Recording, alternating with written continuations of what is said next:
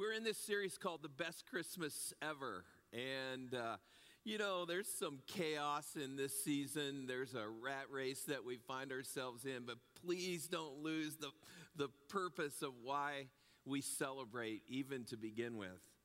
When we think about Christmas in the past as a kid, the truth is that most of the reasons why we thought that Christmas was awesome was because we got a gift that year that was just off the charts, right?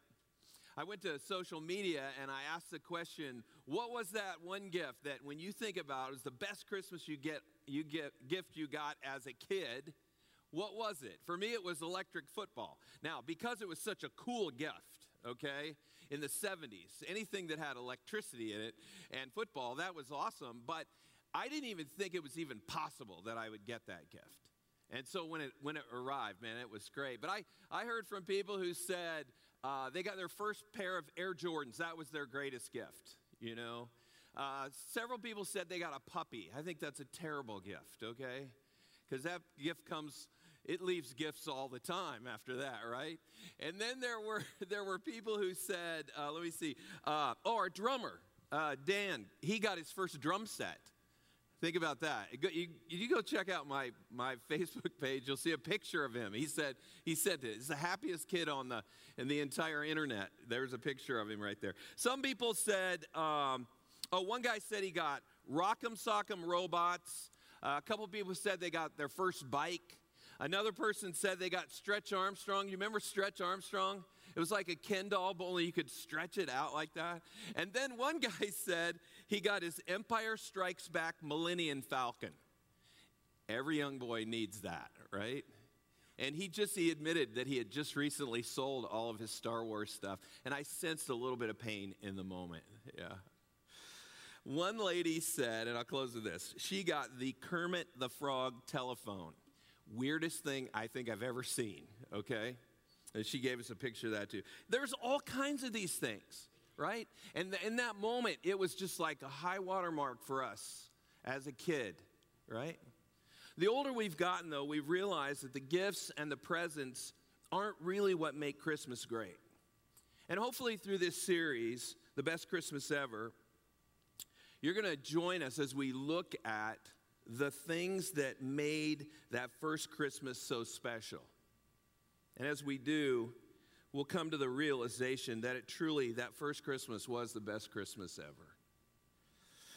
On January the thirteenth, nineteen forty-six, something happened that had never happened before in the Dick Tracy comic strip. What happened was Dick Tracy was seen wearing a futuristic gadget on his wrist. It's called the wrist radio. And he could talk to the chief of police through this radio. nineteen forty-six, remember? The result of this picture, and it began appearing after this, this was one of his gadgets that he was, he was known to use. Kids began imagining, what would life be like if I had a Dick Tracy watch? Even though they knew it was impossible, this was so futuristic, it would never happen. Fast forward a few decades, two brothers from Connecticut, Nick and Charlie Mathis, invented the modern-day Dick Tracy watch. Not only does it look exactly like the timepiece featured in the early comics, but it works just like a phone. Siri, call my brother, and it'll call your brother. It's fascinating. But the story doesn't end there. Tim Cook, the Apple C E O, described that as a little boy, he'd always hoped to see the Dick Tracy watch become a reality. He said, I've been waiting and wanting to do this since I was five years old.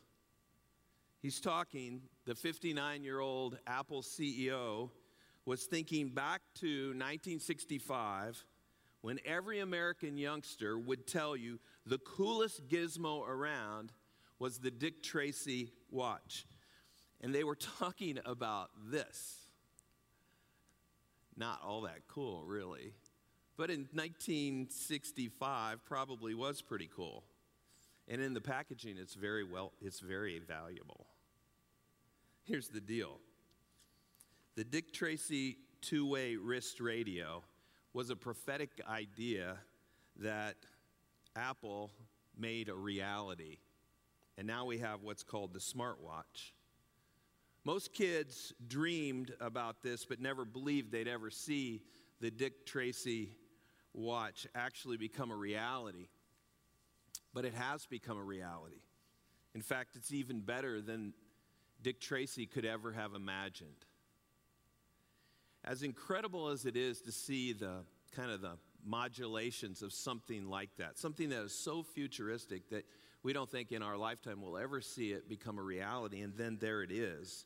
As futuristic this, as this watch was to those in nineteen forty-six and nineteen sixty-five, the reality is something far more remarkable, amazing, incredible, unbelievable, and awesome started on the very first Christmas. On that day, God put into motion a plan that would give mankind a brand new future. I want you to think about that for a moment. It may be hard for us to believe, but all of this started in a stable in the little town of Bethlehem. That wouldn't be the place where you and I would probably launch an initiative like that.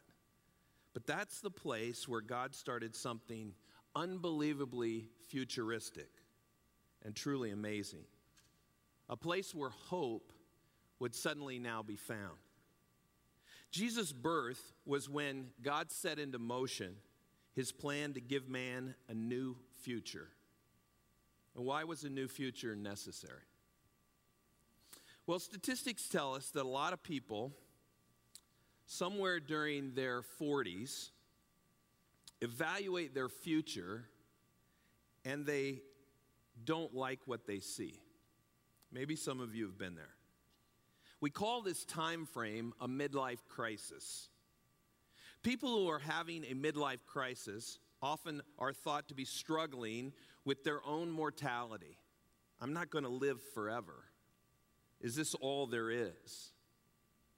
Or this is possibly the time when they struggle to come to terms with the fact that their life is at least half over, or maybe even more than half over. Based on the results of a national survey, approximately twenty-six percent of those who responded reported of having a midlife crisis already. During this time, some people may regret not choosing a different career path or not creating the life that they always dreamed when they were younger, that they would live someday. The aging process sets in and it becomes apparent to them that they're not as great a shape as they used to be. Some individuals may develop illnesses, while others will begin to notice the decline in their physical abilities. All of this can lead a person to think that there's not much to look forward to. If this life is all that there is, then the future is bleak. As difficult as a midlife crisis can be, that's not why God sent Jesus to give us a new future. You see, the situation is far worse than we could ever have imagined. Sin had caused man's future to be even more desperate and more discouraging than choosing the wrong career path or realizing that your life is more than half over. So God sent into motion a plan to give mankind a new future. Now, why was a new future necessary? Sin was the problem. God had created a man and woman, and he had put them in a place called the Garden of Eden. Adam and Eve lived in a literal utopia where they had everything that they needed to have this perfect life. And at the center of their world, they lived in community with God. Can you imagine? But when sin entered in, it changed their lives. And sin made life into a way of life that was never intended to be lived. The result of that sin, thousands of years ago, has meant we all struggle with sin. Adam and Eve were expelled from the garden because of their sin, and then life got really complicated They had to work. They hadn't had to do that before. And there were things like weeds and disease and death, just to name some of what they faced outside of the Garden of Eden. The worst part was man's separation from God. You see, a holy God can't associate with sin. The result is today man lives in a broken world, and the cause is all because of sin. Sin continues to complicate life for the over seven billion of us who live on planet Earth. Why is a new future necessary? Well, there's a second reason. It's because of sin, our lives are complicated. Wouldn't you like to live just one day where your life wasn't complicated by your sin or by the sins of others? There's never, it was never the design for life to be this complicated. How does sin complicate a person's life? Something as, something as simple as one lie told, and a person's reputation is damaged. Maybe the focus of the lie, or maybe the person who told the lie. A one-night stand happens. No one knows about it, or at least they didn't think. But in a, one moment, a marriage and a family is suddenly broken apart. Greed takes over, and you chase after wealth or stuff, and people get run over in the process. And then when you get whatever it is you're chasing, you realize that it doesn't give you the satisfaction or the meaning that you thought it would. And you look around, and all those people you ran over are no longer there. Sin can complicate our lives, can't it?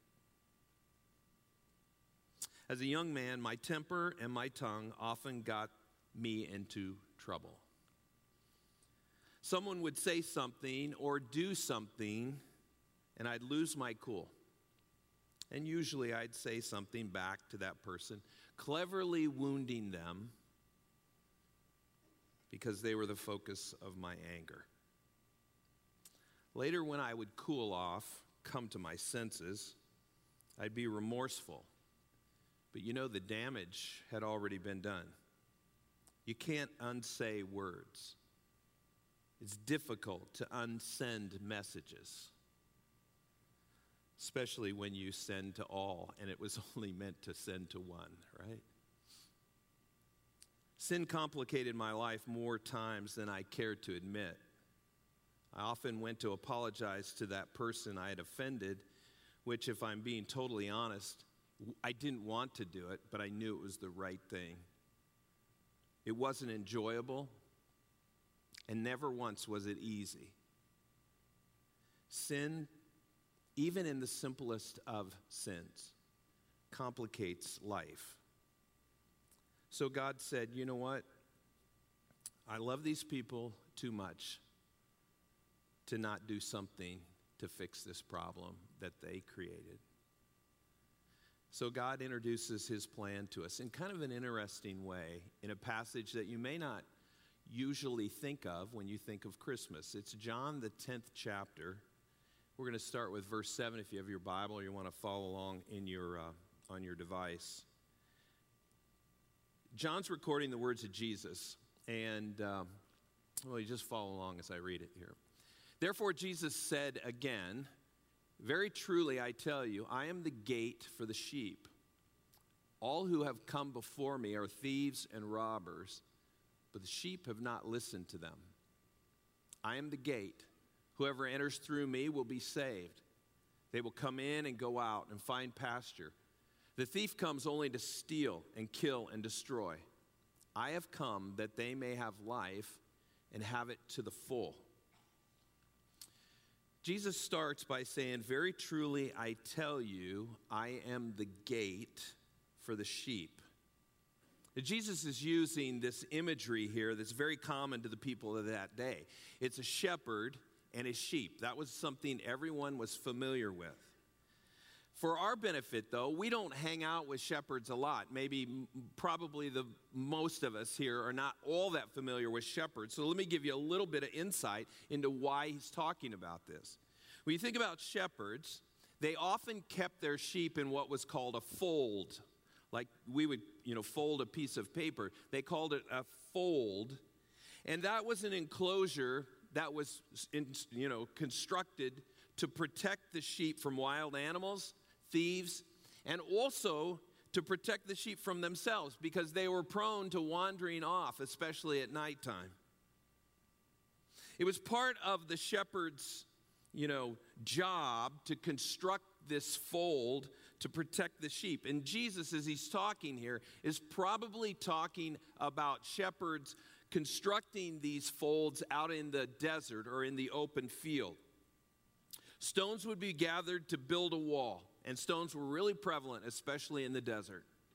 And they would build this wall, and then the long branches of a very common tree known as the Dom tree, which was known for its ominous, fearsome, fearsome thorns. These branches were constructed along the top of this crude wall. And that, those thorns would deter any, any intruder, especially a wolf or some wild animal that's trying to get over into the sheep. The shepherd faced constant, constant concern to address the threat of thieves and wild animals. And the sheep themselves, when left unattended, were known to wander off. It's interesting, in Isaiah, the fifty-third chapter, it's known as the Suffering Servant chapter.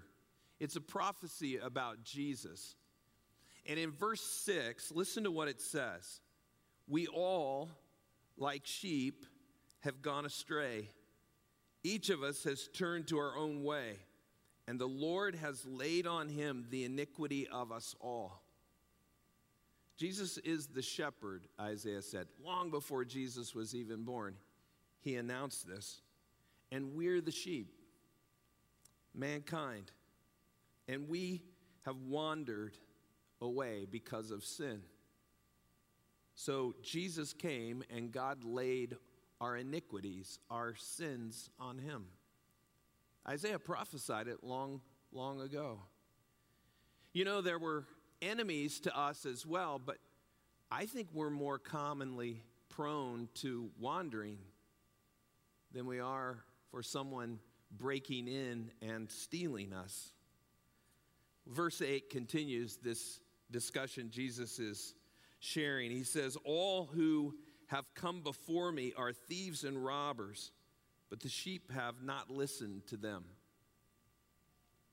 Jesus is referring here to the religious establishment of his day.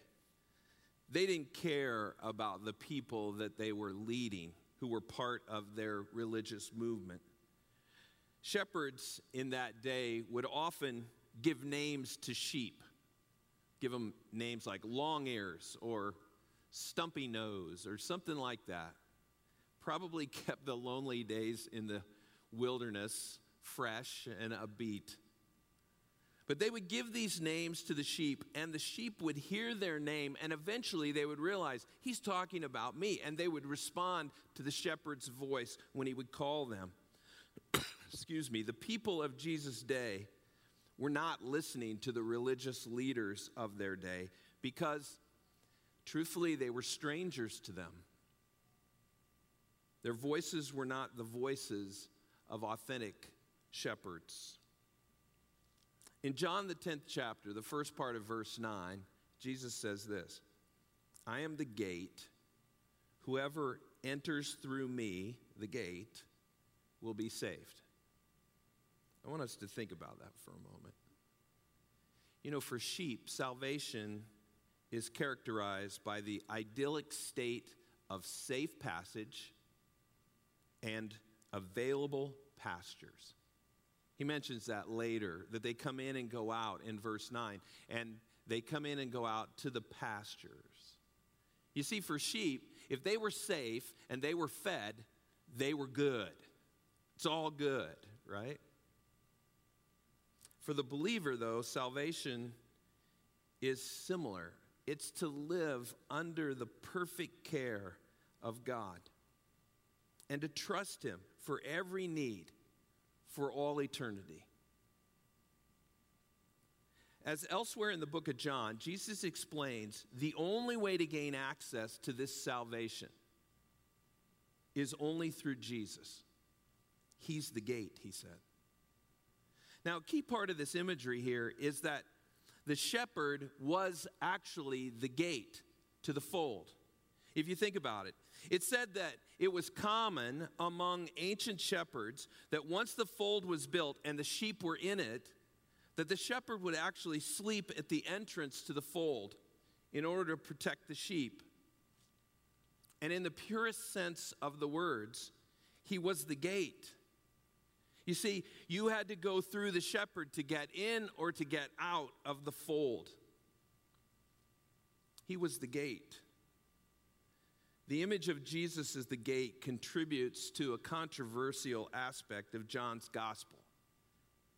I think it's a highlight of the gospel, but it creates controversy in the culture in which we live. And that is, John makes exclusive claims that Jesus is the only way to God. Now, in our culture, it's fashionable today to speak of many ways of accessing God. In our age of tolerance, that's seen as a virtue, many want to say that all religious roads end up at the same place, whether Buddhism, Islam, Hinduism, et cetera. All of these and many more are spiritual journeys that sincere seekers may travel in order to find God. That's what the culture says. To think that one religion or one belief system is the only true smacks of social error, of intolerance. How do you know? To even suggest that one religion is the only religion and others are false is seen in today's culture as narrow-minded bigotry that has no place in our postmodern world. Yet, that is precisely what is going on in this text. Jesus is not just a new way or a better way to find access to God. He says he is the gate. He is the only way to God.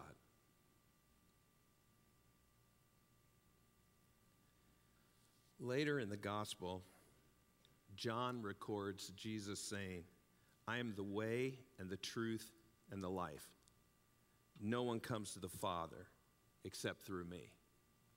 And in Acts, the fourth chapter, Peter's speaking before the Sanhedrin, and he's making the case that Jesus is the one true Messiah. And he says, salvation is found in no one else, for there's no other name under heaven given to mankind by which we must be saved.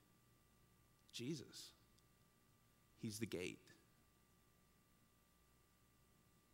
John ten nine again, I am the gate. Whoever enters through me will be saved. They will come in and go out and find pasture. I didn't know this until I studied the text again for this message, but that phrase, come in and go out, I learned was a common expression in the Old Testament which indicated following the ordinary procedures of daily living. And the idea here is that living life, daily life, with the confidence of safety because of Jesus. We might say we have a hope. In midlife, we look ahead and we see there's nothing to look forward to. It's a steady downhill decline, except for the Christian who says there's something better at the end of this. And remembering that in the coming and going out of daily life, never forgetting there is something at the end.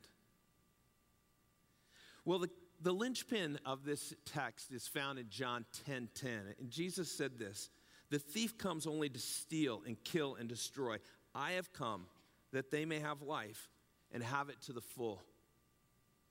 Jesus has already made it clear that there are those who do not have the best intent of the flock at heart. These thieves come and steal, he says in verse ten, and kill and destroy. Jesus, on the other hand, brings life. And listen to what he says. He says, it is life to the full. And I've been, I've been fascinated with this word for a long, long time. Parasos. Parasos. It's the word translated to the full. It's the Greek word parasos.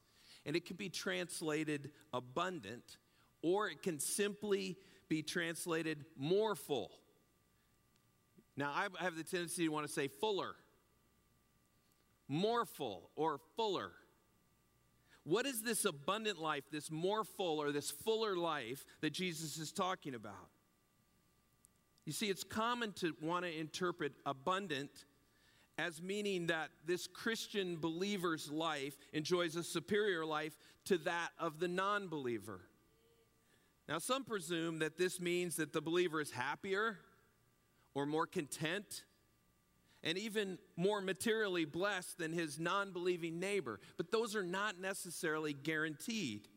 Such an interpretation would be a, a severe contradiction to both the experience of believers who have suffered horribly because of their faith and for a conflict with Jesus' own call to self-denial that we find throughout his teachings.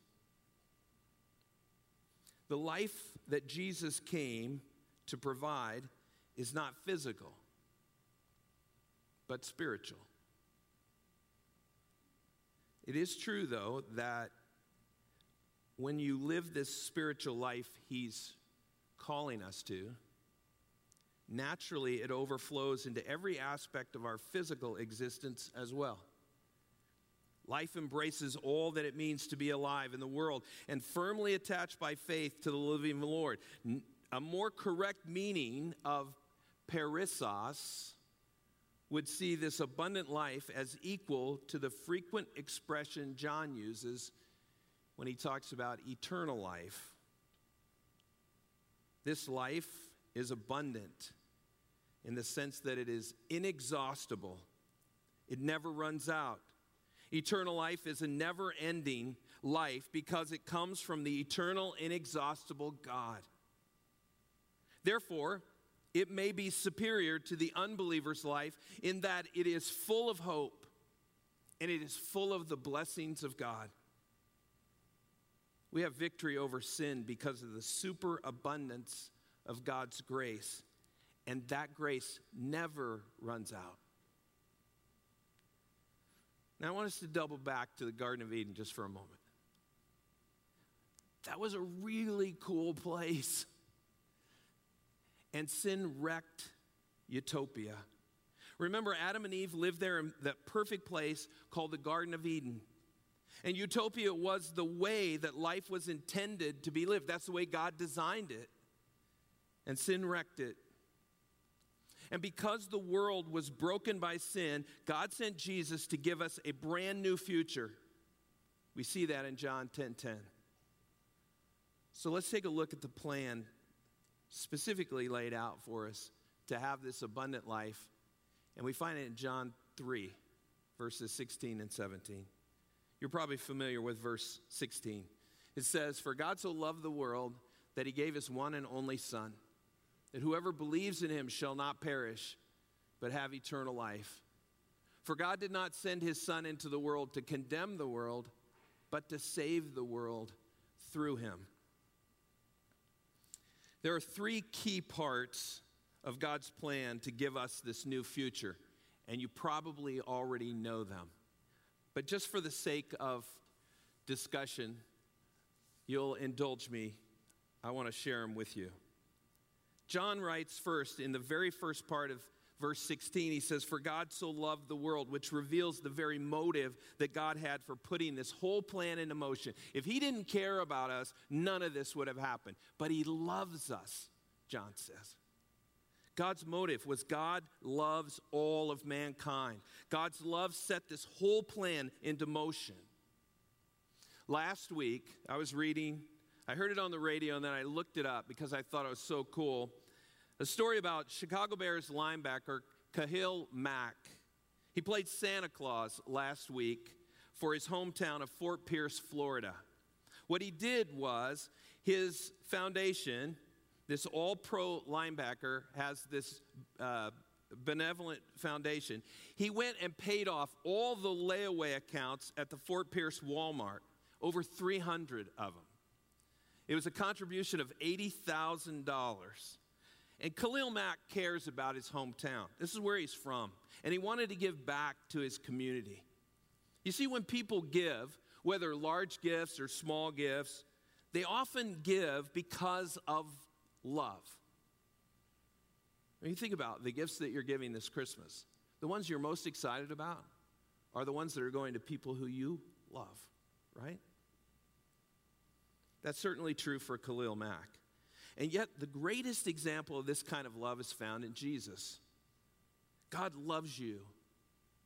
Never forget that, church. He loves you. No matter what you've done, never forget God loves you. And take note that the only prerequisite of being the focus of God's love is that you have lived in this world. He says, "For God so loved the world." So if you're on planet Earth and you're breathing air, He loves you. You didn't have to perform. You didn't have to measure up. You didn't have to earn His love because He already loved you. There's a second part of His plan, and that is that God paid my price. He paid your price. He paid the price. For God so loved the world that He, God, gave His one and only Son, Jesus. God's mission was for Jesus to come and be the sacrifice for the sins of every person, man, woman, and child, who have put their faith in Jesus. For God so loved the world that He gave His one and only Son, that whoever, and it's whoever tells us it's open to everyone, whoever believes in Him, that means they put their faith in Him. Their confidence, their hope is in Him. Shall not perish. They're not going to face eternal death, or what is commonly called hell. But they will have eternal life. It's that abundant life we were talking about in John ten ten. It's called heaven. And then John writes this. For God did not send His Son into the world to condemn the world, but to save the world through Him. Jesus came specifically to save you. That was instrumental in giving you a brand new future.